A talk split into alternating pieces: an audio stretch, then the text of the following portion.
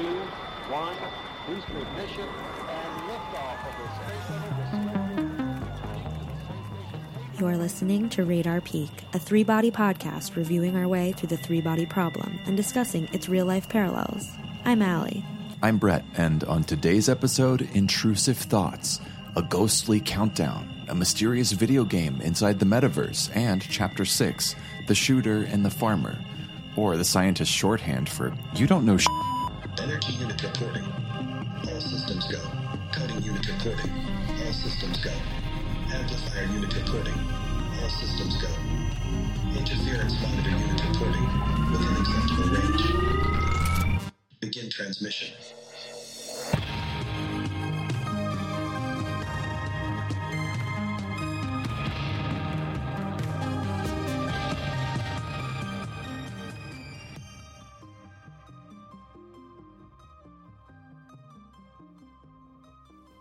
It's a new week. New week. I'm new- caffeinated. I'm full. My heart rate's like one sip of coffee away from just being like a steady vibration. Oh my god, yeah. We all know that Brett's heartbeat is like the wing of a hummingbird. Yeah, it's a steady. You hear that feedback, you guys? That's actually just Brett's heart. Yeah, it's not an audio issue. It's just, that's me. Meanwhile, my heartbeat is this. Boom. Boom. I mean, that's good though. I know. It's great to have a really low resting heart rate. I stay steady. Except I, I do have orthostatic hypotension. What does that mean? Basically, when I stand up, like all my blood pressure drops. And Oh, do you pass out? well, when I when I have to get like a shot or anything like needle related, every time. Like I'm not even scared of needles. Wait, did you pass out getting the COVID vaccine? No, luckily I was sitting, but actually afterward when I went and like, you know how they tell you to like, you know, chill Mm-hmm. so they can monitor you. It was during that time that I I fully blacked out in my seat and came to. Yeah. Like, not like dissociating, like you actually Fainted. left yourself. Yeah, and I was like trying to get the attention of like the person who's supposed to be observing, but they weren't paying attention. I was like, "All right, Allie, I can you can get yourself through this fainting spell." Were you scared? What was that like? I mean, I know it happens. It literally happens to me every time. And I have to tell them it's called like v- vagal vagal vein syndrome or something like that. My brother also has it. Like What does it feel like? Like when it's happening or, or like about to happen? it's like so you get the you get a shot, right? And then first your ears start ringing. Then things start getting like very dark and it just feels like next thing you know you're coming out of it because you've already fainted. Oh. like you literally just go fully non-conscious. So you're maybe not even like aware of like how much time has gone by? Right. For all you know like you're on the floor. Yikes that's Allie. why you gotta be sitting or like laying down because if you're standing you'll faint. It's embarrassing. I'm ashamed of it. That's really scary. Yeah. Yeah. You have any weird stuff like that? Mm. Chronic. As far as chronic conditions goes, Not really. not Like. I'm just I'm anemic, so right? Which means to touch me I feel I have an it's an iron deficiency. So I mean oh, like, it's an iron to touch me it feels like you're like putting your hands on a corpse. Mm, you're cold. Yeah. My feet are always cold. I will say that. Yeah. Feet, hands. I'm always you know, like my fingernails are always like a shade away from being purple. Mm, yes, my lips will look blue quickly. That's not good. I know. I actually think I might be anemic as well. So it's iron or oxygen deficiency. Iron. I always thought it was oxygen. Let's find out because now I'm not sure of my cells. own malcondition. So, the internet, WebMD, the biggest uh, diagnoser of cancer worldwide, says many types of anemia exist, such as iron deficiency anemia, pernicious anemia, aplastic anemia, and hemolytic anemia. The different types are linked linked to various different diseases and conditions. So, depending on what kind you have, I suppose that's where, if you're anemic due to oxygen, it's a different type than mine. Right.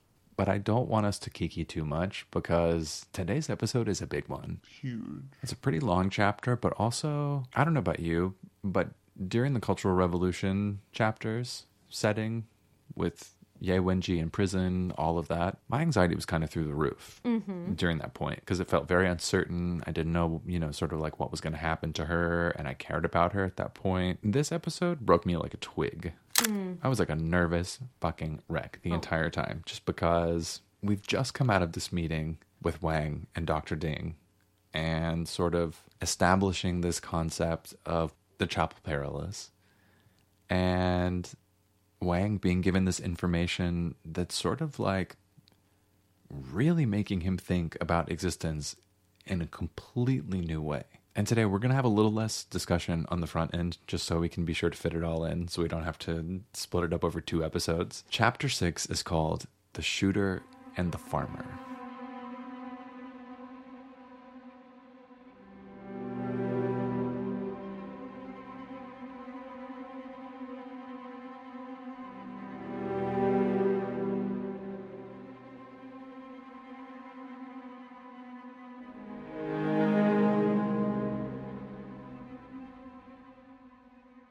Do you remember how a couple of weeks ago we were talking about when in the in the moments when Wang was working on the particle accelerator, when on the day at the work site is when he first laid eyes on Yang Dong. Yes. And then later that night, he was back at his apartment looking at his photo prints on the wall and imagining her eyes in the sky, imagining her standing in the frame as if she'd been there, that kind of thing. Mm-hmm. At the time, I kind of described him as like an amateur, like a hobbyist photographer, but that was a mm-hmm. little bit of an undersell. So I am here to set the record straight Oh, let's hear it. on Wang Miao. He's better photographer than we think. Yeah, like I get it. Like now I I feel like I understand Wang on an even greater scale because I mean like personally, I got into photography specifically film photography during the pandemic. Like I one of the few things that I would do when I could leave the house was go to thrift shops and it's like shocking the luck that I would have just looking through the cases and seeing like $20 like perfect 1980s 1990s early 2000s 35 millimeter film cameras so i just like really quickly like built up a collection. And it's a pretty addicting hobby. Like there's something really special about popping in a new roll of film and like finishing it and then hearing all the sounds of the camera winding it. It's just like i don't know. It's different from taking photos on like an iphone or digital or anything like that. So mm-hmm. I kind of understand Wang here. His photos, not to do any disservice to him as we have in previous weeks, but his photos are amazing. He's been sort of experimenting with different films, learning how, you know, like this one particular film will give a certain color shift to a photo, or this black and white one will really play up the contrast and the composition of the light or the shadows or that sort of thing. So, Wang begins his day in this new chapter six by venturing out into the world to go and take some photographs. Um, we've already seen sort of by the prints that are in his apartment and on the walls that he takes really beautiful sort of like landscape photos, mountain scenes, field scenes, some urban scenes, but for the most part, a lot of his work takes place out in nature. Nowadays, more so, he doesn't really have the luxury of going out and just like spending alone time out in nature. So, what he does is he'll go on a walk through the city, wind up downtown, wind up by train tracks, and wind up taking pictures of just whatever nature exists within the city limits. So, I think like the flower poking out of the train tracks, or like the little bit of grass with like, you know, a wildflower that's growing out of a curbside. I call it resilience. Yeah. He's developed his own style, and like I just mentioned, his photos are not just at the hobbyist level. They're so good they gained him membership in the Photographers Association. Oh shit! So he's like he's really good at it. Did not remember that. He also had been selected for solo exhibitions, not just one, but two of them Oh my god. in photography galleries. So like fancy guy. On this day though, keep in mind this is an activity that he does pretty frequently. If he's not in the lab, you can pretty safely assume he's out in the world taking photos of something. He feels strange. Wang's having this really hard time getting into the headspace that he needs to be in because all of his photos are pretty calm, peaceful, serene. But after this meeting with Dr. Ding, he just cannot get in the headspace. Mm-hmm. Something inside his brain has fundamentally changed and he just can't get there. The night before, so after Wang leaves the meeting with Dr. Ding, this new information that Ding dropped on him by showing him the, the billiard balls moving the table around showed up in his dreams. Mm. And they plagued him all night. Like all night he's dreaming and he's seeing the cue ball and the eight ball just twirling around chaotically with no pattern. And when he wakes up, it leaves him really questioning things. He was like, What's even real? What even am I doing? Who even am I? You know, like things like that. He's like really shaken. Damn. And because now, basically, I forget if we mentioned it in last week's episode, but because now, basically, Wang has been introduced to chaos theory Wait, what's chaos theory? in the most layman of terms of how I understand it. Do you remember how when you were talking about when Dr. Ding is showing Wang using the pool table and the two pool balls as as example Yeah. that no matter where they move the table around the room the conditions really aren't changing so no matter how many times in their physical reality they repeat this process they're going to get the same results Yeah. but how at the subatomic quantum etc smaller level Mm-hmm. things aren't really reproducible because at any given moment anything can happen Yes, chaos. chaos So that's chaos. so it's theory. observing something happening but With not no being able to reproduce it because it's one of an infinite number Got of it. possibilities of thing that could There's have just happened too many variables, basically. yes Got it. It's like weather. It's like we can kind of predict the weather, but ultimately, like we're not that good at it. And yeah like ultimately what's going to happen is what's right. going to happen Like whenever we're like, oh, you know what? Like we're overdue for an earthquake, and it's like, yeah, but we don't actually know when. yeah it could hold for another 50 years. It could be right, you know, five seconds from now. Exactly. Which God forbid, because I already killed the Queen of England. So let's hope I don't also cause a class five earthquake. So now that Wang has basically had chaos theory introduced to him as this like plausible reality, he's kind of fucked up about it. And he gets lost in thought. And as he's out sort of like looking for subjects to photograph going about his normal routine he winds up that he is just sort of like aimlessly wandering through the city. And when he finally snaps back to reality he realizes he's standing outside of the China Central Television building. Okay. which if you're familiar with it in in imagery it's the it's the broadcasting building but at the top it has this massive sort of like a-shaped like really pretty broadcasting tower that sends out the signal and so he's standing there and he's looking up the building and it's almost like as he's making his way downtown. No as he's making his way to the top of looking at this spire that's on top of the tower he starts to sort of like dissociate a little bit and he mm. sort of like loses balance in his body and feels like the ground is shifting beneath him. Like he's really fucked up over this conversation that he had with Ding the prior night. Damn, how quickly he is descending into, you know, Chapel Perilous. I I, well, it's like you know, it's out of once you go into Chapel Perilous, you have two options, right? Either descend into madness or climb up to enlightenment. And I, at this point, I'm just like, I, I'm really pulling for him. You know, I really want him to sort of like be able to get a grip, basically. yeah, yeah. While he's sort of like checking in with his body and like realizing, like, whoa, I don't feel so great. Do you know what I mean when I say intrusive thoughts? Yes. Okay, so at this point, he starts having some intrusive thoughts, not of like self harm or anything. They're just two single words, and it's the word shooter mm. and the word farmer. Oh my god. Wait, that's wild. so What- in his brain, over and over, he's just thinking shooter, farmer, shooter, farmer, shooter, farm. It's giving very like Hodor, Can I- Hodor. yes. Yeah, oh my god. Th- that from Game Or of Thrones Hodor. literally makes me cry. I can't. Makes me so upset. I know. My intrusive thought, Jhumpa Lahiri. Say it again. Jhumpa Lahiri. Meaning, She's a woman. I think she's an author, actually. She went to the same uh, undergraduate college that I went to. And anytime her name comes up, it's like my mind grabs onto it and just literally repeats it over and over again for like days. what's the longest you've had this thought? Um, well, she was in the news recently. I can't remember why, but like Barnard had like sent out some email like newsletter to like alumni and it was like, uh, you know, class of 03 or whatever, Jhumpa Lahiri named like tr- you know, some honor. And like just seeing her just seeing her What's the name on the screen. Yeah. I couldn't stop saying her name in my mind for like days. And Oh. actually also since I saw Elvis, the the song um if I can dream If I can dream. has not come out of my head. Oh, And it's see, been over a month. That's the worst. Is when it's a song or like a fragment of a song that gets stuck in your an head. Even worse if you can't remember what the song is. Yeah. To be fair, I do watch it on YouTube a lot. so Elvis.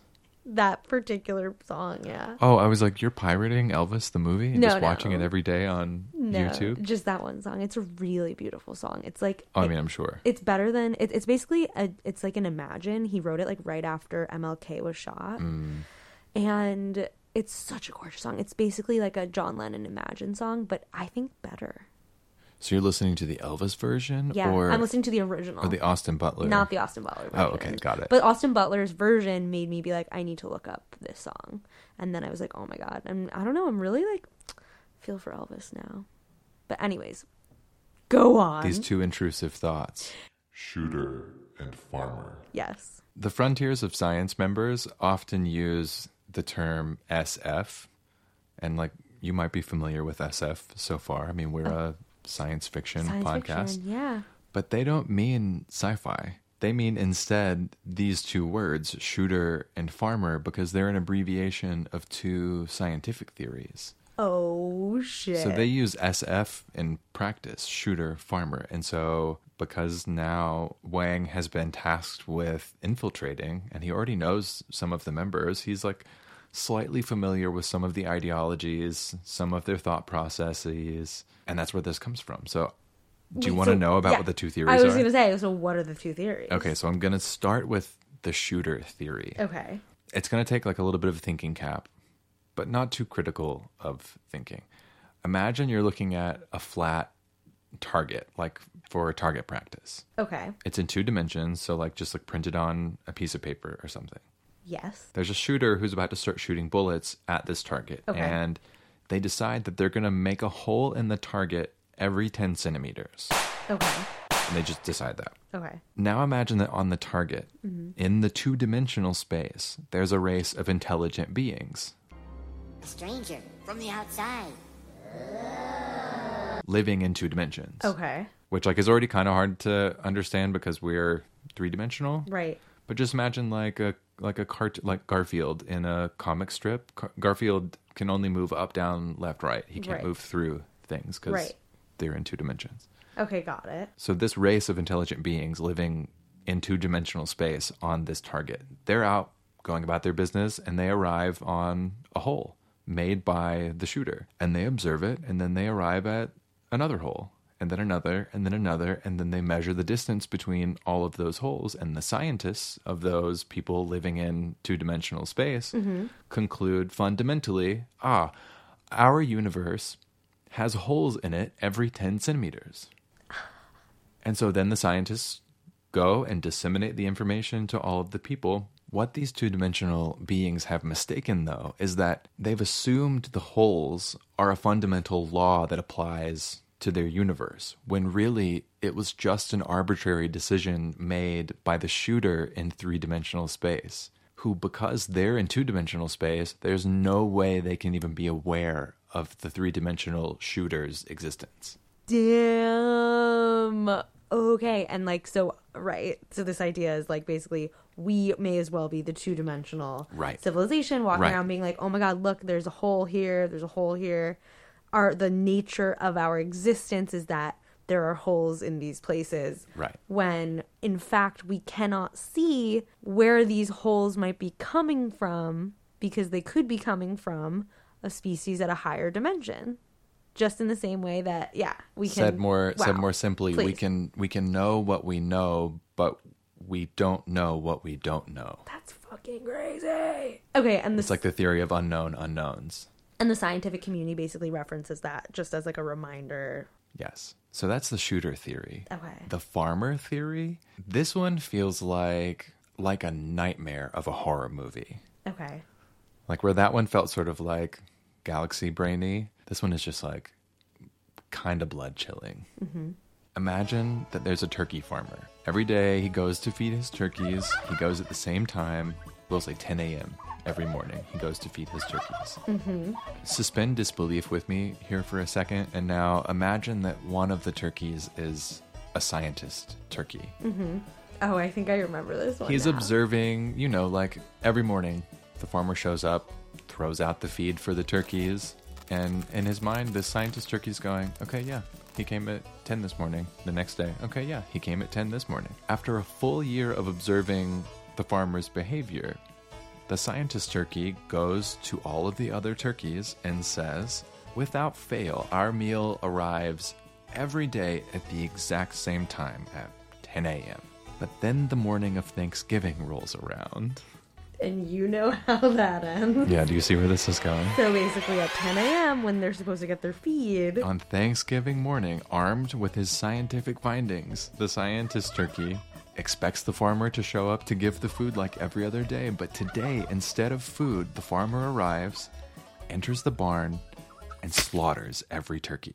totally out of the pattern that has been set forth by the last 364 days that the the scientist turkey has been studying, recording, and so, So they knew everything that they knew until they knew something that they didn't know. And they're like, oh no. And it was too late. Damn. And so that is a testament, I guess, to the same exact thing, except like I guess one is uh, it's like the same the same principle that you don't know what you don't know, but one is about space and one is about time, right? Yeah, but I, I guess still ultimately conveying the same type of information. Which is that You can know what you know, but you will always not be able to know what you don't know. right, like we may just not have reached Thanksgiving Right. As scientists. Yeah. The day when all of our theories come undone. Come crashing down on us. And that's, I guess, always comes back to like why science is always like we haven't proved anything. Science doesn't prove anything. So and if it does, it seems like not for long. right? But they, I feel like science scientists are very, uh, you know, they they balk at like the word proof, you know, and that it's like there's evidence, but there's no proof. Right.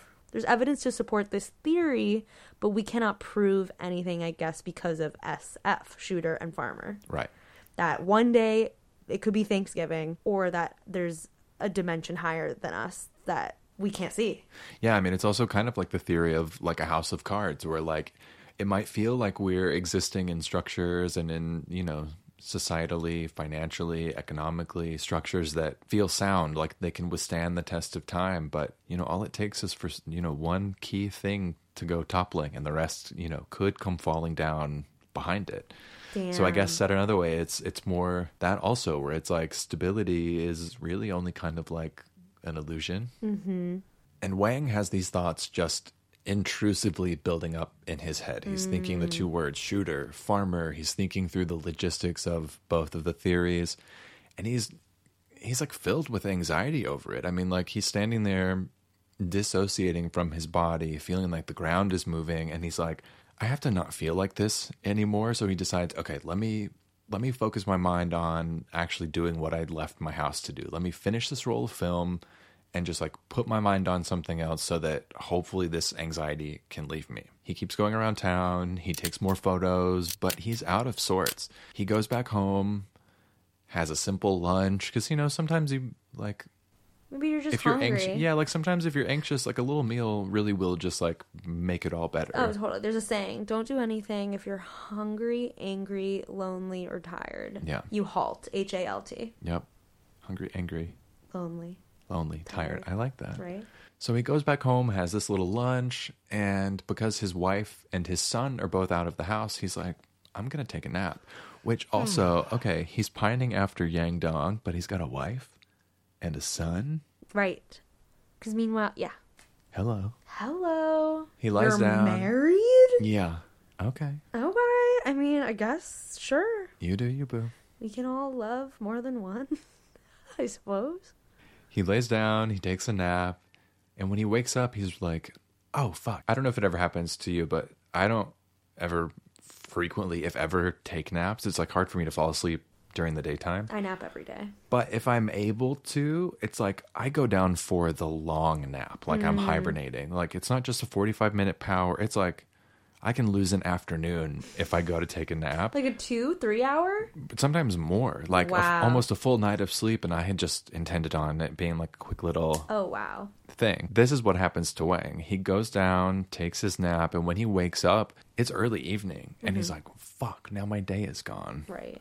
well, let me go and develop my film at least. Right. So he goes into his dark room, which also I'm like, okay, nice. Okay, Richie Rich. He's already like Sick setup. practicing this expensive hobby by shooting film in the first place, but the man's got room to have a dark room in his apartment. I'm like, Respect. this is nice. I want to come over. He's in the dark room, and I just imagine the scene. It's like if you're not familiar with film or with dark rooms, I just imagine, you know, it's everything's covered in that sort of bright red light so he doesn't overexpose the negatives or ruin the negatives. There's like trays of liquids. He's probably mm-hmm. got prints hanging up above his head and he's looking through his negatives to see if anything is worth printing uh maybe for another show or to go in his house and he realizes that on the negative cell there's this really strange aberration almost like the film was damaged. The photo was nothing out of the ordinary. It was just this like grassy lawn that was outside of a shopping mall but dead center he sees these white lines have appeared and he's like oh oh man kind of thing and you might think you know initially because this is what i was thinking you might think like oh it's it's something on the lens or it's something on the sensor maybe it's dust but you would be wrong Oh, shit. Looking closer, Wang can make out that they're not actually lines at all. He pulls out a little magnifying glass to be like, what is happening here? It's a string of numbers Okay. on a photo that he took. And it's not the date. It's not a date. He looks at the string of numbers and it says 1200 0000. Okay. And he was like, that's weird. So he looks at the next film exposure 1199 49 33. Okay, so it's going down. And he's like, what? The third picture 1199 40 18. Every single photo from this roll has a series of numbers that appears on the negative down to the very last exposure 1194 16 37. Oh, fuck. So, like, to me, immediately, I'm thinking, like what you said, like, is this a date stamp? Maybe it's like a ratio. Maybe it's a time code. Mm-hmm. But, like, Wang is stumped. Right.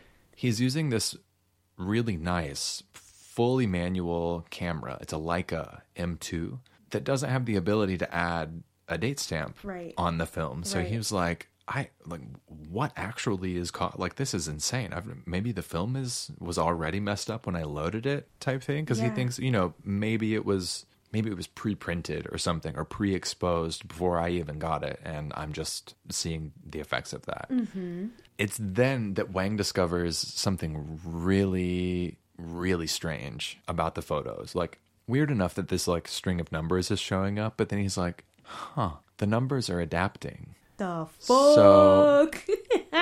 If the photo, So say, has like a dark subject that's in the center where the numbers are, the numbers appear light so that you can see them. If the photo has a light subject, like if it's a picture of like the sky in daytime or something, they appear dark so you can see them. Bizarre. super bizarre. He doesn't understand and like can't I mean like he's he's a pretty great photographer. He can't for the life of him basically understand how in the fuck this is happening or like what could have even caused it in the first place. Then he arrives at a negative that he's developed that has a pretty complicated subject. It's a photo of a dead tree. The trunk is dried out, it's gnarled, it's twisty. You know, it's not like a clean composition on this photo. Mm-hmm. In this one, the numbers are arranged in a way so that they're easy to read, fitting along the curve of the dead tree stump. The fuck? What would you do in this moment? I Right? Like, I don't I mean, I've seen enough exorcism movies to know that I might like maybe call a priest. right? Like, it's not like your your options are really limited in in moments of these like existential crises. Yeah, I mean, I'm definitely burning Palo Santo. Yes, yes. I'm definitely doing a lesser banishing ritual of the pentagram Oh, 100%. and calling you. And then I'm doing it with you Yeah. for you. And I think the ultimate goal is maybe not to solve it, but just to feel like you're okay, like kind of like you're not alone, that you're you're not crazy, like someone else is seeing this. Yeah, but also I probably like would not do anything else until I figured out the why. You know what I mean? Yeah, yeah, Because yeah. once something is happening that like kind of gets under my skin, that is like annoying or gets under my skin because I'm like intrigued by it, I usually like don't let up until my brain is like fully satisfied. Mm. So I'd probably go on like this crazy Don Quixote kind of quest to the ends of the earth to try and figure out what's causing versus like trying to figure out what is. And this isn't like impossible, but this is the first moment in the book where I was like, "What? How?" Yeah, because this know? is kind of like there's the only moment that feels like fantastical by comparison to anything else. Absolutely. I mean, we know Wang is a scientist. He starts looking at all of these numbers that are appearing in his negatives, trying to analyze the number pattern. At first, he thinks it might be a code with assigned numbering, but that doesn't really hold up because in between two, three, four different exposures, the numbers don't change at like a set variable. You know, like some might only be like 10 digits off in that last set of numbers, some might be nine digits off in the middle set of numbers and three digits off in the last set of number. You know, like it's really it's not constant. Hmm. He decides it is indeed a time code. Right. Okay. So it looks like hour, minute, 2nd mm-hmm. He checks his shooting diary because he's a good little photographer. And every photo that he takes, he jots down, I took a photo of this lawn by this shopping center. It was 11.59 or it was 12 on the, di- you know, whatever. So that he can check to see sort of like if the time in the time code, if the difference between two shots matches the time difference between two actual pictures that he took because he's like this is really freaking me out now it's almost like that feeling when you're like is somebody watching me Right. kind of thing Okay. So he's checking to see if the difference in the time, um, in the numbers or whatever these timestamps are, on the photos are the same as the difference between the time that he took the photos. yes Got it. and they do Okay. it's a countdown Oh fuck. But like So to it- what So basically, the time this whatever this time code is, whatever this countdown is, it's running even when he's not taking the photos. but, the when he takes will the photo capture he what- catches that moment of what the countdown Where he is in the countdown. is. And how much time does he have left? Well, 12 from his hours? from his last photo, 1194 1637. So you can figure like 1194 hours, 16 minutes, 37 seconds. Got it.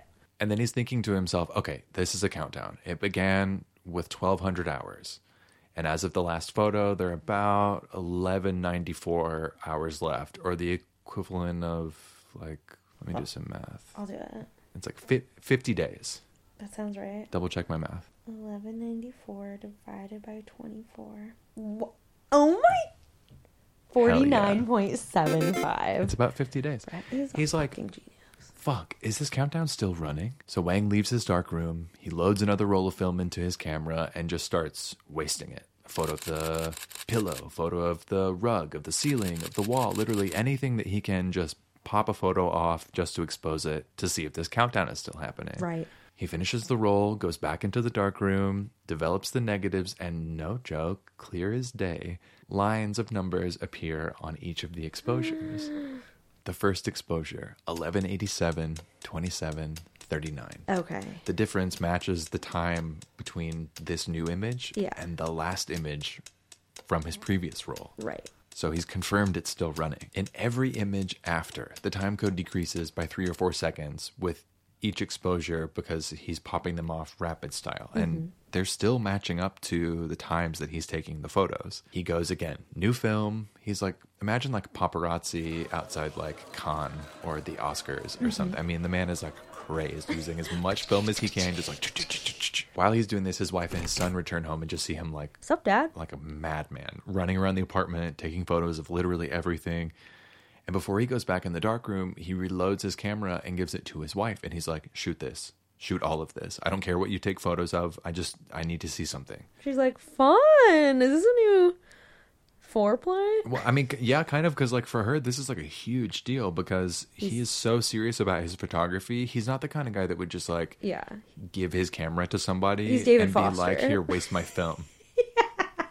But she obliges. She's like, "Yeah, okay, um, let's do this." So she starts taking a photo. She hands the photo to their kid. He takes some photos, and by this point, Wang is already back inside in his dark room, and he's developed three rolls of film. He holds all the negatives up to, you know, like I mentioned earlier, the blood red light of this dark room, and he sees these numbers continuing their countdown. It's pretty strange at this point, but he notices that the countdown even continues on photos where he didn't even take off the lens cap.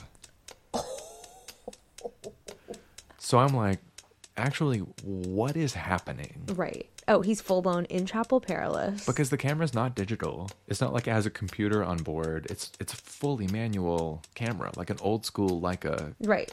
No, it's doesn't like even have this ability. So he was like, "What is happening?" It's, It's, driving him insane. Well, it's also defying like what your expectations are of reality and like Yeah. what's what's physically possible according to what what we understand reality to be. And remember, he's an applied researcher. He's tethered to reality, but suddenly his reality and and what is supposed to be happening and what's possible to happen in his reality is literally coming apart at the fucking seams just through these photographs. And I mean, it just makes me think of do you remember when general cheng was having that conversation with him after you know after this meeting with the un and he was like has anything ever happened to you that just fully changed your life mm, right. and wang's like no.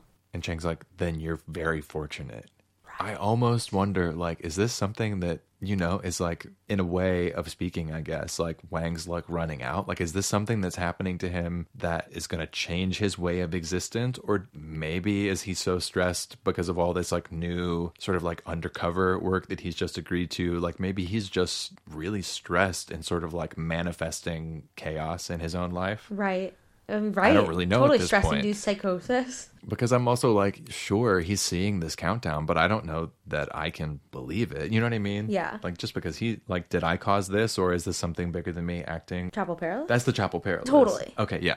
While Wang is inside developing these exposures, his wife knocks on the door and his heart drops to his stomach because he's like, oh no, she finished her roll of film. I'm like afraid to look at it. Right. With his hands trembling, he cracks the door open and he takes the camera from his wife and he unloads the film, just sort of like silently praying to himself, like, mm-hmm. not Slytherin, not Slytherin, not, you know, no numbers, no whammies. He gathers his wits and he opens his eyes and he looks down at the exposures. No countdown. no. Okay. Fuck. So he comes out of the dark room, and guys at his wits' end. Wang is stressed, he is anxiety ridden, and like by this point, he's covered in sweat because he is just like stressed to a point of like beyond his limits. Farmer shooter, farmer shooter. Like this is his farmer shooter. This is Thanksgiving for him. It's like Yeah. my reality looks Yep. one way, and now today is Thanksgiving. The farmer's not coming that. with the feed. He takes a seat on the couch and he's like, okay, you're a scientist, Wang. Think through this logically about what you've just experienced. And these are his conclusions of what he knows. The time code shows signs of intelligence because it corresponds with, he's able to observe, it corresponds with the times that he took the photos themselves. Right. There's no way they could have been pre printed on the film Right. because he's verified that they match the times that he took the photos. Right. But that something unknown had exposed the film. He goes full like a beautiful mind, you know, like I'm almost almost like that meme Yes, of the with the woman with all the math flying around her. Yeah. Yeah. And he breaks down the camera into its individual, like his pride and joy camera. He literally part by part takes this like apart to examine every single square millimeter of it to be like, what is causing Right. these fucking numbers? And then Wang remembers the exposures where he forgot to take off the lens cover. And whether or not you understand the physics of photography, you know that basically film is an emulsion that when you expose to photons or particles of light, they imprint in a way that you can print from the negative a copy or a facsimile of what was in front of the lens. You which, probably don't know that actually, even if I mean I didn't know that. which is why you're never supposed to open a film camera or like a disposable camera before the roll is finished. Okay. Because the film is Gonna be unwound. pre-exposed. And if sunlight just hits the film, then there's not going to be any area of that film that hasn't already been exposed to light. So there's not going to be a picture that shows up. Got it. So that's, I I, mean, that's like a, the most basic way of discussing film photography. Okay. That's how that works. So he's remembering, he's like, wait, I had exposures where I didn't even take off the lens cover and it's showing up on those images. There was no light entering the camera. So no light should mean no photo information. Right.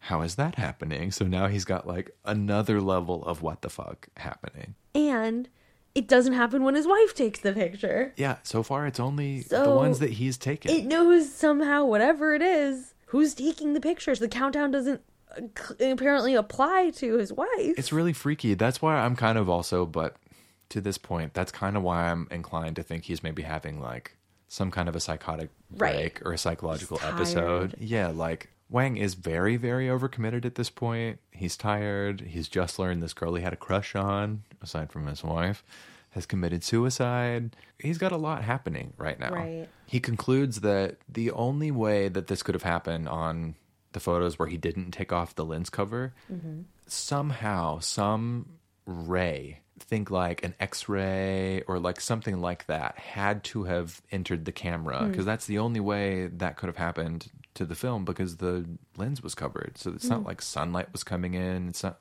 There's no way other that he can imagine for this to have happened. But then he's thinking, but where did the ray come from? Like, how in the fuck could, when I was walking through the city and then just randomly back in my apartment, how could somebody even A, have a ray that does this to film in a camera? Right. And B, how could they possibly be able to point that ray at my lens so accurately and know every moment that I was going to be taking a photo so that it shows up on every photo that I take? Right. That seems impossible to Yeah. me. And so, like any good scientist, he returns to experiment mode and loads another roll of film into the camera to see if this countdown is still continuing. Mm-hmm. He goes back to the dark room, develops the negatives. 1186, mm. 34, 13. 1186, 33, 46. 35, 33. It's just continuing its countdown. But like you mentioned, they don't show up on the photos that his wife takes or that his son took. Wang rushes outside and knocks on Takes on off all his clothes. yeah, knocks on no, knocks on his neighbor's door, and he's like, Professor Zhang, I really need you to help me out with something. Do you have a film camera that I can borrow? And Zhang's like, You're asking to borrow my camera? This fancy photographer, you're asking to borrow my film camera? No, I don't have that anyway. Like, I only have a digital one. And Wang's like, Fine, I'll take it. Sure, great. He takes the digital camera and literally sprints back over to his apartment, running inside, crazed. He hands the camera to his wife. This digital one at Right. this point, and he's like, I want you to take photos of anything. Literally, of anything that you want to. I just want you to take photos. At this point, he's so crazed and sort of like out of it. His wife is almost afraid that he started using drugs right. because he's so out of What's character and so out of his mind. Like she's kind of a, little scared. Wang then takes the camera and goes to the bedroom, and he's just like click, click, click, click, click, like filling up this memory card with images. He goes back to the dark room to develop his last roll of film and examine those negatives, and his hands are shaking. He's like such a wreck that when he goes to look at the negatives, he's having to hold the magnifying glass with two hands because he is just like, like losing it, coming unglued at the seams. Wang rushes out, goes to check with the camera that he'd given to his wife, and every photo that the wife and the son took, no numbers. Hmm. But on every photo that Wang took in the bedroom, for example, Numbers. numbers. Oh. And this is on the same camera at this point. So it almost seems to be like either he's having an absolute psychological break or something is targeting just him specifically. And this is chapel fucking perilous, where it's like, is this my own mind?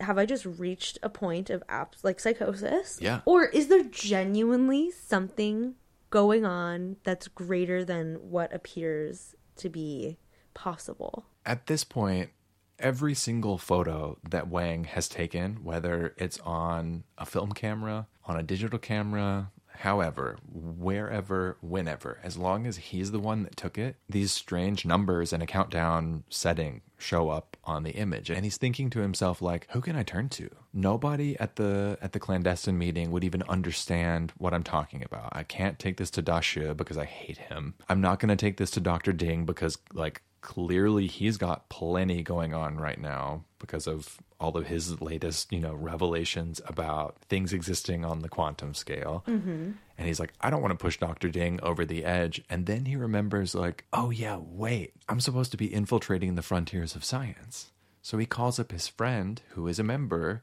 Shen Yufei. Shen Yufei, right? The one he met at the conference. Exact, the very same one that he had drinks with and talked theory and chit chatted all night and had a great time, just sort of like discussing theoretical probabilities of things. And all her friends were like in the frontiers of science. And she was like, meet my friend. And so he's thinking like, okay, wait, maybe I can kill two birds with one stone here. Like maybe I can begin my infiltration, but also get some answers because like she's a really notable scientist in her field, so maybe she'll know something to explain what the hell this is. yeah, what I'm dealing with. So he gets her on the phone, and then within moments, she's not like suspicious. She's not like, Have you had something to drink? Like, are you on drugs? She's like, Come over. Which Come immediately through, I'm like, mama. uh, okay, sick. That was easy. Like, she doesn't seem weirded out. It's almost like she was expecting him to. Co- She's like, Yeah, come over. Okay. So he packs all the developed film, takes the digital camera, takes his Leica, and he rushes out, calling a cab to head over to meet Shen Yufei.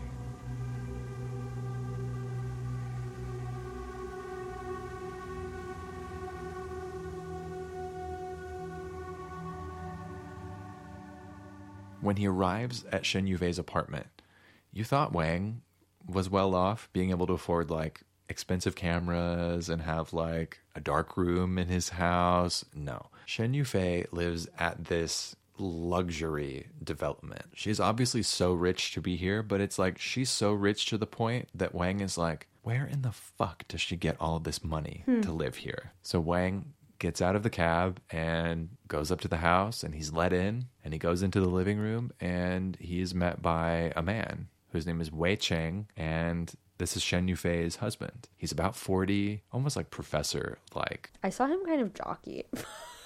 Oh. Even though he's like a scientist and shit, like I saw him as being like pretty tall, like broad shouldered. I'm picturing like a like a like a jockey bro who stopped playing sports and like spends all his time playing Grand Theft Auto. okay, work. I mean, and that's just what I pictured. That's hot, for her too. husband. I just feel like she's like you know, so like I feel like she's such a dom, and like her husband is sort of like this you know child, work. man child, like the men I go on dates with. The narrator tells us a little bit of backstory about Wei Cheng. He is literally always at home and apparently has no job. I mean, it seems like he's maybe kind of feeding off of the resources of his uber wealthy wife, but I mean, can't say that I blame him. Right. He conducts research from home so he's very like us in the pandemic like work from home vibes Yeah. doesn't need to go to an office Sweatpants, hair And- chilling with no makeup on. Hundred percent, and like he he has likely benefited really greatly from the fact that Shen Yufei's home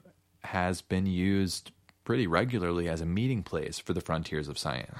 So on any given day, it could be like a revolving door of these highly notable, respected scientists coming in, holding court, talking about either things they've found or new theories they've arrived at. And because he's doing research, he's likely benefiting from this pretty greatly because he's getting access that like the normal researcher would not be getting access to Right. He's got this insane computer setup, as powerful as anything that Wang ever uses at work. And like, remember, Wang is working on building nanomaterials. Right. And this guy just has a computer kind of like that in his house. And Wang is like, who knows what this guy does all day? Damn. Who bought the PS12 over here? Seriously. And Wei is like, Oh, you're here to see Shen. She's busy. And Wang is anxious, remember. He's like at the end of his rope, but he can't really sit still. And so he decides to follow Wei as he's going upstairs. And when he tries to like get a peek at his computer just to like see the specs or maybe see what it is he's been working on, Wei points and he's like, Oh, Shen's in there. And Wang's like, Oh, uh, uh, got it. And he looks and he sees there's a door that's cracked. So he goes over and he lets himself in and he sees Shen Yufei in this room wearing a V suit. Oh, what? Do you know what a V suit is? Uh, is it like a VR thing, like where it's like a suit that kind of hooks up to your virtual reality headset, like a like a haptic suit? Yeah, pretty much. It's it's it's an immersive suit worn by gamers. So think Sick. think like gamers in the metaverse, like not Yes. Mark Zuckerberg's busted metaverse. Right. Think like True. Ready Player One. Fuck. Like, Like, fully immersive. Feels you like put this suit on, you put this like 3D goggle situation on your eyes, and you are like physically transported. So like if you're playing a fighting game and you like take a gunshot, this the suit would like simulate what it feels like to have a gunshot. Or if you get punched in the face, you feel what it feels like to take a fist to your jaw. Or Damn. things like it's like a fully immersive Yeah, the- three dimensional VR suit experience. the cartoon reality metaverse is so lame. Like, why do I like? What adult wants to like live their life on a webcam? and terrifying. Have you seen Mark Zuckerberg's no, metaverse avatar? no. We'll post it on our Twitter. Okay. It's it's tr- it's nightmare Oh, perfect. Please, I'm gonna write that Well, down. because I mean, I mean, this is my opinion, so nobody can come for me. But Mark Zuckerberg is a ghoul, as it is. Like to look at him, seeing photos of him on that motorized surfboard on like Oh, the yeah. island that he bought in Hawaii. we've all seen it. He's a ghoul, but then imagine that rendered in like not even as good as like Nintendo Wii Right. graphics. That's horrible. That's my sleep paralysis demon. That's what would make me question my reality is having to interact with Mark Zuckerberg. I don't know why he thinks that's the future. So Wang sees Shen wearing this V suit, and he's like, "Wow, I had no idea she was a gamer like this. That's pretty cool." He's like, "What's your Twitch?" But then he remembers technically, like, oh, I'm trying to infiltrate the frontiers of science. I have to stay, like, I have to stay focused. I need to get what I need, but also, like, I have a job to do while I'm here. right. So, because she's sort of cut off from the real world in this moment, she can only see what's on the three dimensional, like, VR screen on her face. Right. Wang remembers what Da Shi said to him about basically like memorizing any web addresses, mm. emails, other information, like, you know, anything they can use. So he peeps on Shen Yufei's computer screen and he sees that the game that she's playing can be found at the web address www.threebody.net. Okay. And we gotta look up if you can actually go to this website. You cannot. All right. So try it if you want, but it's unencrypted and they may be trying to steal your information. Right. for entertainment purposes only. Okay, so Wang is like, okay, commit this to memory. www.threebody.net. And right at that time, Shen takes off her V suit and she was like, hey, you, like you sounded really like fucked up on the phone. What's going on? Wang recounts everything for Shen Yufei and she's listening with her full attention. He tells her about the film, he tells her about the negatives, the numbers that show up, how the numbers change. The numbers and the pictures, and I and I Yeah, took them, and, and, the like- wife and my son, and, and they're not, and the digital, and the film, and then your husband, and the game, and I'm now yeah, like here. even going to the lengths of saying like telling all the variables that he was switching out in his experiments to be like this isn't just a fluke like it happened pretty much not pretty much it happened no matter what I did to try and change the fundamental nature of the experiment. Like Right. These like, numbers just kept showing up, "I'm and I have no idea what's happening here. When Wang finishes his little, you know, diatribe where he's like just coming unglued, I imagine like you know somebody on a wall with like red string connecting all the dots together, crazed like a maniac. Shen finally speaks when he's done, and she asks about his nanomaterials and the progress he's made on it. So like first Dashi and now Shen Yufei, and Wang is like, Have you even been listening? Like, what does that have to do with anything? I'm telling you about photos that I took and this like ghostly countdown that's appearing on every photo. She's like, "How's your head? Like, what does this have to do with anything? How's your applied research going?" Shen tells Wang, Stop your research. Wait, wait, wait. And it takes Wang off guard. He gives her like all of these reasons why that's not a possibility. He's like, A, it's a national project. Like, B, that's literally impossible. I'm not even really in charge of it anymore. It was just my idea, and now I'm the one running it. But the government is paying for this project. And even if I were going to stop it or try to stop it, you'd have to give me a good reason. And you haven't done that. All you've all you've done is like listen to me, make a fool of myself, and then say you can't be doing your work anymore. But Shen has said all she can. The conversation about the countdown is over at this point, and no matter what Wang tries to get more information out of Shen, she doesn't budge. So like, why do you think she called him here in the first place? Yeah, what? Like, is She's she fucking with him? Yeah. Does she want to fuck him? You know, I'm like, what's going on? What does she know that he doesn't know? Exactly. So Wang, being frustrated beyond belief, desperate for answers, he stands up and he's like, all right, fine, I'm leaving. Shen doesn't say anything to him. She just follows him to the door, watches him get into a taxi, and then starts to go back into her house. And right before she gets up to the door, Wang notices another car comes flying up the driveway hmm. up to Shen's house and like hits the brakes, just like squealing to a stop very that. A man gets out of this car and Wang recognizes him. Okay. It's Pan Han, who arguably is the most prominent member of the frontiers of science. Oh, fuck.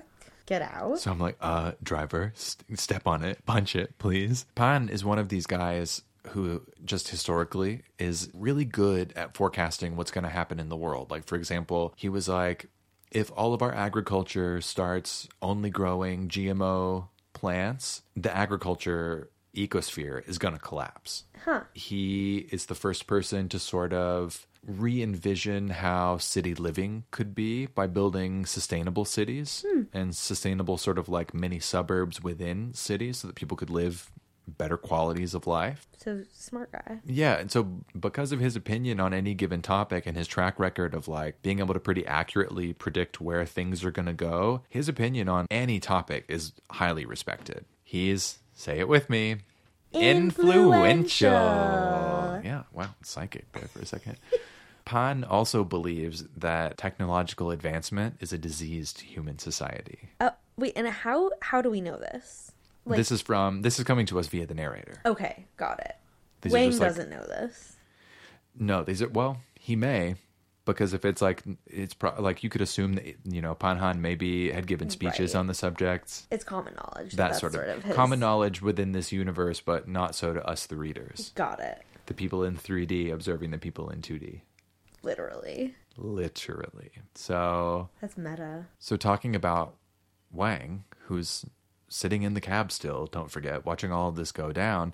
Pan says to Shen, "Is he in?" And it's like, wait, what? And it's like, in what is he in? Is he in to the plan? Is he in the frontiers of science? Is, Like, is, he it in her the car? husband? Is he in the trunk? Yeah. Like, you know, are we like, talking about Wing? Or are what we is talking about? about? He gives Shen a warning and he says, Do not force our hand. Which, like, okay, what? Shen realizes that Wang is still sitting in the driveway. And immediately I'm kind of like, oh, wait, they wanted him to hear this. This is almost like how when the two PLA officers and the two police officers showed up to his apartment in the first place. You remember they moved down and they're like having Yes, that conversation yes. with stage whispers? But- this kind of feels like that, almost think? like they wanted him to be aware of this. Maybe, but also we could be talking about her husband. Yeah, maybe, but it's like, why didn't she just send his car away immediately when she could have? Because it feels, she's not worried about whether he hears. Maybe I don't know. To me, it feels engineered because when Pan says to Shen, like, you know, you better not force our hand, then it's almost like Shen remembers that the taxi is still sitting there because then she waves to the driver, like, okay, you can, you know, you can go now. But as the car pulls away, Wang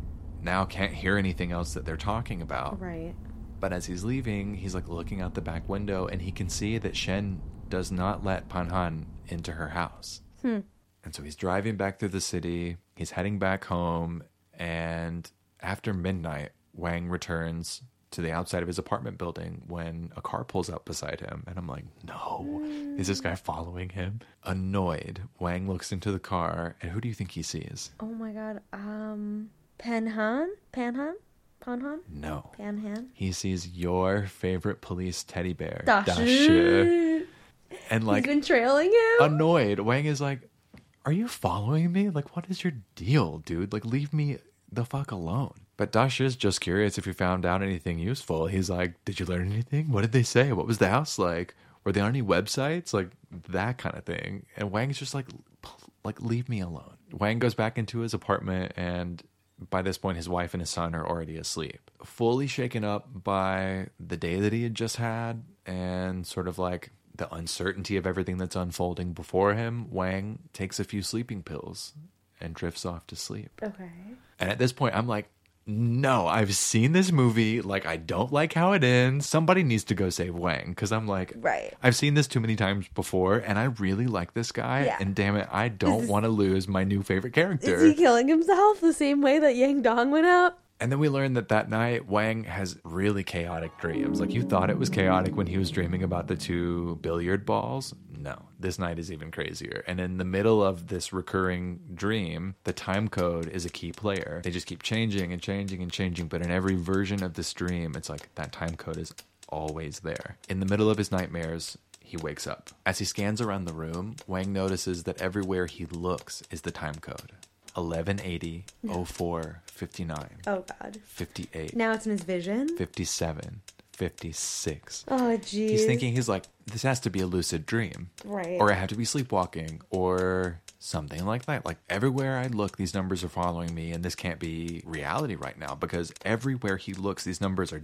dead center in his field of vision this is so disturbing to wang that he actually screams and he wakes up his wife like jolts her from a dead sleep because you know she's not being bothered by these numbers. It's just Wang. She kind of consoles him a little bit. He tries to go back to sleep, but even with his eyes closed, the countdown is still visible and it's just haunting him at this point.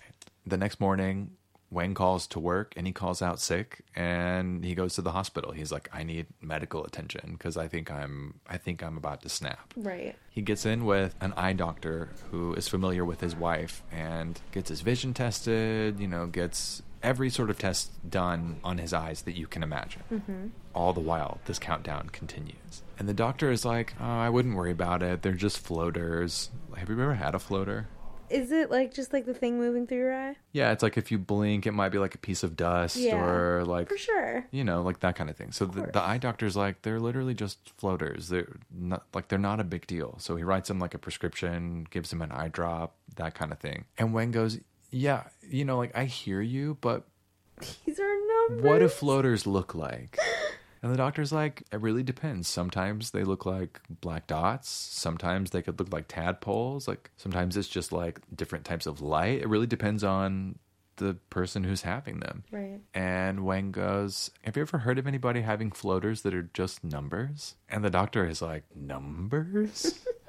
Oh, honey. He's like, We Listen, need bec- to call something serious. no, seriously. He's like, Listen, because I know you and I know that it is you, I'm going to tell you to go home and rest and maybe take a few days vacation and just like Yeah. chill the fuck out. You're hysterical. I think that you're going through a stressful time and you're being affected by it because if you were anybody else, I would say you should see a psychiatrist. right. Like, this is not normal. But you're an applied researcher and you're tethered to reality. Yes. And so, I mean, I've had this happen to me. I'm sure you have. I feel like it's pretty common to have this happen where you're trying to get a doctor to hear you honestly and give you honest feedback, but they're like, eh, I don't believe you. Right. And they hear what they want to. Yeah. They're like, why don't you go take a vacation? Yeah. So Wang is realizing he's wasting his time and he stands up to leave and he turns around because he's like, oh, wait, I do have one final question I want to ask this doctor. Do you know of anything that can operate from a distance and cause somebody to see visions?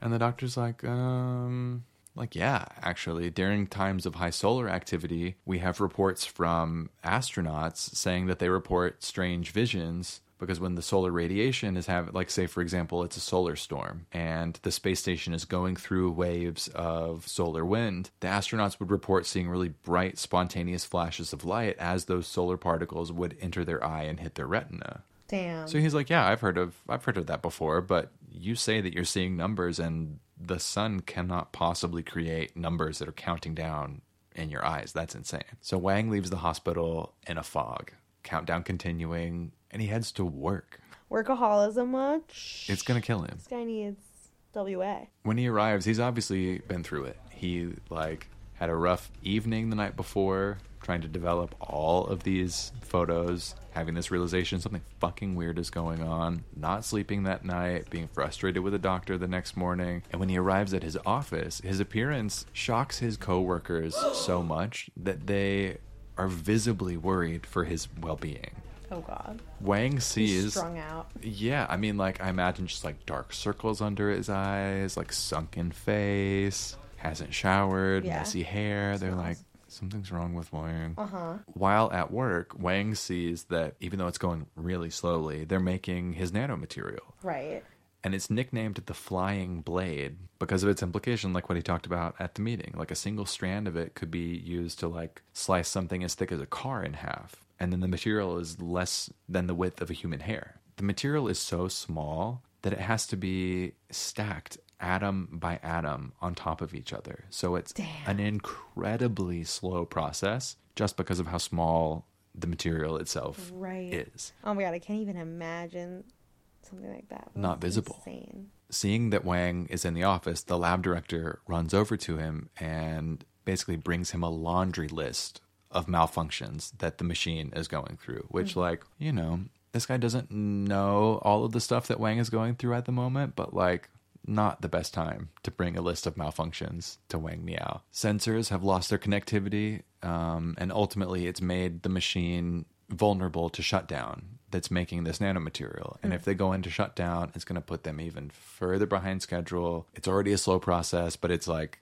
it's really going to hurt them if they have to turn this machine off. Got it. And Wang doesn't like to turn this machine off to begin with. Like, he comes up with all these sort of like jury rigged kind of workarounds where the narrator describes it as sort of like a bunch of different things propping up a bunch of different things because he doesn't ever want to turn the machine off to just fix the problem. You know, mm. it's very like chewing gum and masking tape kind of approach. Like even on this level. Yeah, but because of, you know, the amount of stress that he's under, he hears what the lab director is saying and he's like, Ugh, how long is it going to take? And the lab director is like, four, maybe five days. Keep in mind, this whole time, Wang is out of his mind because the countdown has still continued ever since he woke up this morning, counting down in his field of vision. And then he remembers the advice that Shen Yufei gave him saying, stop your research. Hmm. And he's thinking, okay, the equipment really needs this maintenance. People outside of my laboratory are telling me to stop working on this thing. All right, what the hell? Fine. Turn the thing off, do the maintenance, and stick to the schedule that you told me, basically. Right. They shut the machine down for the maintenance, and almost immediately, the countdown flickered and mm. disappeared from Wang's sight. Fuck.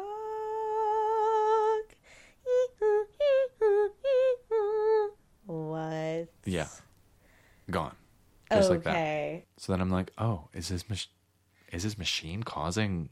How in the fuck? Like, And like Shen Yufei was like, "What if you just stopped yeah, doing your research?" It's like Uh-huh. she fucking knows something about those numbers that she's not letting on to. I just imagine he's just like a sigh of relief. Yeah, Right. Like suddenly, uh, uh, at least I think I'm going to survive. he is finally free from these visions that have been plaguing him day and night. And Wang's lab director gives him the same advice that he just got from his doctor. He's like, Man, you look tired. We've really got this. Like, you don't have to worry about us. You should head home and rest because, like, between you and me, you look beat. Yeah. Like, go rest. So on his way out, he calls Shen Yufei and she picks up the phone and he's like, What is causing this? Silence. What happens when the countdown runs down? Silence. Are you even listening to me? And Shen Yufei finally says, Yes. Wang's getting angry at this point. He's like, Why is it my research? Like, do you think you can stop technological progress? Like, why do you have to come for the work that I'm doing? Yeah. He's saying stuff to her that, like, more or less amounts to, like, I see through your illusions and you can't fool me.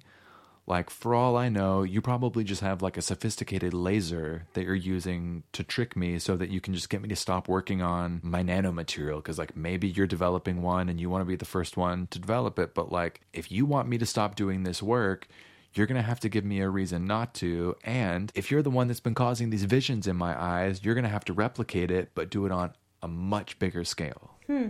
Wang's like, you know what? It's impressive enough that you were able to put these visions into my eyes, but can you do it with a building, He's with an ocean? he's like unwilling to relent on this like the applied researcher versus the theoretical researcher thing of just like you're trying to prove that my reality is not consistent and like that the laws of physics are meaningless on the macro scale. Yeah. But I refuse to believe that because Yeah. you know what? Even after all this, I still defy you to do it. Yeah, as exactly as you're saying, on the ocean, on a building, and it's like, girl, you're getting cocky for having just almost lost your mind. Uh-huh.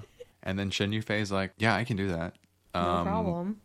But can you handle it if I do do that? Oh my god. Like, we're friends, Wang, and I don't want you to wind up like Yang Dong.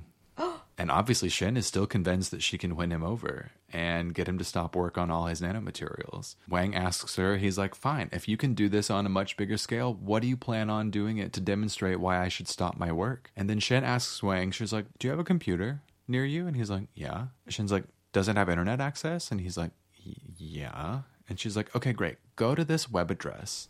And it's not the three body web address, it's just some other Right. web address she gives him. Yeah. And then she's like, I want you to print the page and keep the page with you.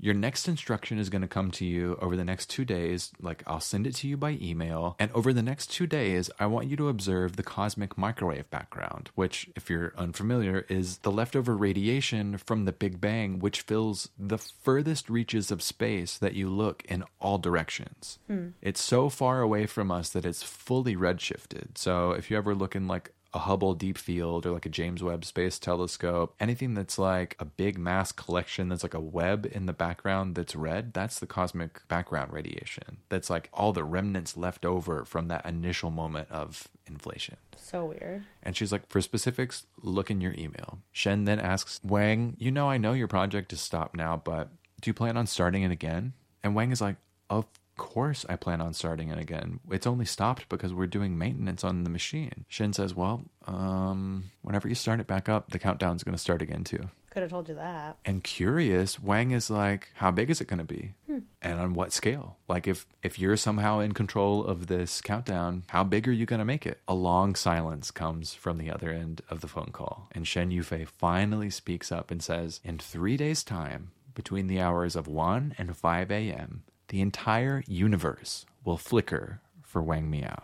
Oh my god. She's like, "You wanted bigger? I'll give you bigger." what the fuck? And that's the end of chapter six The Shooter and the Farmer.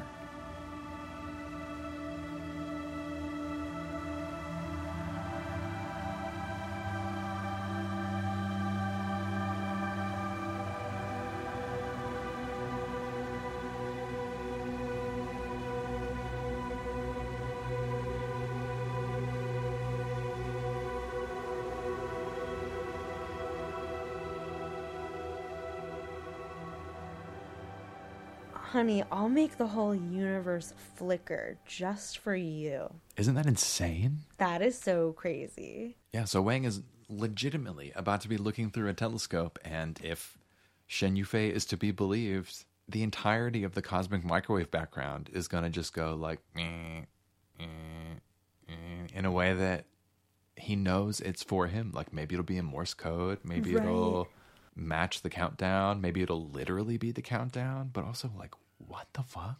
It really defies like it, we we cannot I mean, it's the shooter and the farmer thing. It's like we cannot grasp because of our limited, you know, experience and our limited perception like on this dimension how it would be possible for the you know cosmic microwave background to flicker just for us right this idea that like oh like how could it possibly do it just for me what about everyone else Well, also, like- where's that energy coming from? right And how much energy do you have to be able to produce? I mean, we just talked about how the Large Hadron Collider was upgraded so that it could operate at its highest energy output in its history. And I'm like, how much energy would you have to generate to be able to physically affect the entirety of the cosmic microwave background? it's literally unfathomable to us but it kind of comes back to the freaking shooter one of just like just because it's unfathomable to us doesn't mean it's not super obvious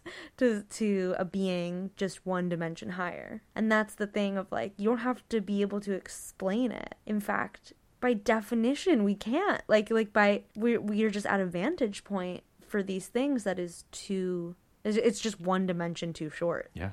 essentially. Yeah, I mean, yeah, because in the example of the shooter, the intelligent beings that are living on that two dimensional target are not able to make three dimensional holes in their two dimensional world. It's Right. only the shooter who's existing in a higher dimension who's able to do that. So I'm thinking, what if Shen Yufei isn't involved in this at all?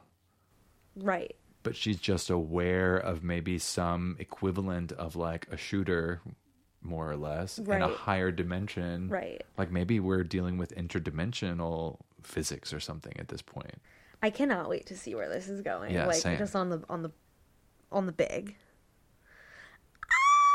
I told you it was going to be stressful. Next week, thing I mean things are popping off. Stakes are getting higher. Yeah. Paranoia is building and we are entering the world of the three body problem. Yeah. And I'm so excited. I'm so excited. Um It was a big episode today. If you stuck with us, big. thank you. If Yeah. you had to break it up, I fully understand that. Yeah. But next week, your we're- brain probably hurts. yeah. I mean, my brain for Wang hurts, so I mean, Yeah. I it's fully normal. I can imagine. I can empathize with you. Absolutely. But, you know, hopefully this was a really nice uh, dose of, you know, greater reality. And, like, I, I feel like it's really healthy to, like, at least at at a one, if not all points of the day, but at least at one point of the day, just, like, tune in with, like, the flickering of reality. Yeah. You know, and, like, the just fundamental limits of observable science. Yeah, and in the story, shit's getting real. So, you know, we've got that fundamental understanding of like history and context, and now like this machine is moving. Like these particles are colliding, and shit's kind of starting to hit the fan. So I'm glad you've all joined for the ride. Next week is our first reference to the name Three Body. Right? Because this section is called the three body problem. Yeah, this whole part of the book is Or called that, but this is our first sort of like reference where we're gonna maybe learn what it's about in ah! context. Oh, I'm so excited. Tune in, drop out. yeah, I was doing the the Timothy Leary. Oh, What does he say? Tune in, and drop out. I'm sorry. Look out for countdowns. Yeah, let's go with yours. until next time, get your rest. yes, No sleeping pills. and maybe Watch out for countdowns. See you next time. You've been listening to Radar Peak, a three body podcast. Subscribe and download on Apple Podcasts or on Spotify so you never miss an episode. And for exclusive content we might not have time for, subscribe to our Patreon. One last thing before you go. If you enjoyed today's episode, leave a review and tell your friends about us. Join in on the conversation when you follow us on Twitter at Radar Peak Pod. See you there.